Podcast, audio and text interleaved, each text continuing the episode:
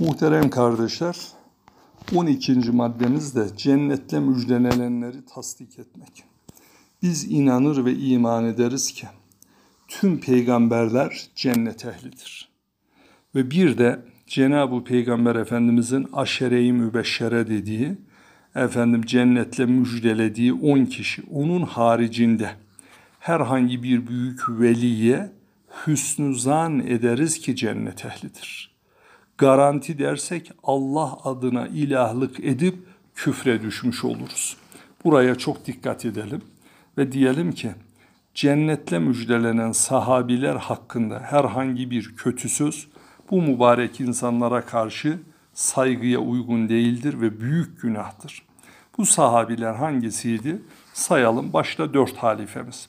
Hazreti Ebu Bekri Sıddık radıyallahu an, Hazreti Ömer radıyallahu an, Hazreti Osman radıyallahu an, Hazreti Ali keremallahu veçe hazretleri, Talha bin Ubeydullah radıyallahu an, Zübeyir bin Avvam radıyallahu an, Sad bin Ebu Vakkas radıyallahu an, Zeyd bin Sabit radıyallahu an Kur'an'ı yazan, Abdurrahman bin Avf Hazreti Ebu Bekri Sıddık'tan sonra Müslümanların ikinci imamlığını yapan büyük tacir Ebu Übeyde bin Cerrah radıyallahu anh Hazreti Resulullah'ın halası oğludur muhterem kardeşler.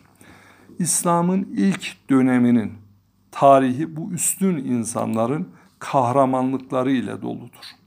Resulullah sallallahu aleyhi ve sellem Efendimiz hadislerinde bu değerli Müslümanlardan her fırsatta övgüyle bahsetmiştir. Sapkın fırkaların ortak özelliklerinden birisi de bu cennetle müjdelenen sahabilerden bazılarına karşı saldırıda, gayzda bulunmak, hakaret etmek. Ehli sünnet itikadında böyle bir görüşe kesinlikle yer yoktur. Evet 13. maddemiz Kur'an ve sünnet hakkında yorum yapılmaması. Muhteremler, akıl ve kıyası öne sürerek Kur'an ve sünnette açıkça beyan edilen hükümler üzerinde değişik yorum getirilemez.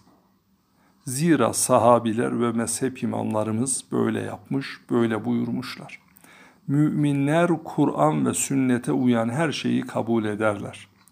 Aykırı olanı reddederler ehli sünnet vel cemaati diğerlerinden ayıran en büyük özellik ilimlerini Kur'an ve sünnetten yani sağlam kaynak olan asıl kaynaktan almasıdır. İman edenler anlamını kavrayamadıkları konuları Kur'an ve sünnet ışığında tefsir ederler. Zanna, heva ve hevese uymazlar hiç kimse Kur'an ve sünnete aykırı söz söyleme hakkına da sahip değildir.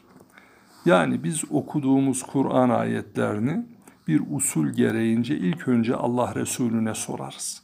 Allah Resulü'nün bu ayet hakkında bir beyanı var mı?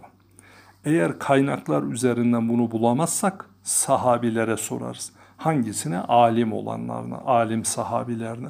Yoksa icma ve kıyası fuhka dediğimiz edille-i şeriyenin bu ilk dört kanunundaki o alimlerin ittifakına ve fukuhanın, fıkıh alimlerinin kıyasına müracaat eder. Mutlaka oradan bilgi sahibi oluruz. Asla kendi heva ve hevesimiz doğrultusunda mana vermeye kalkmamalı.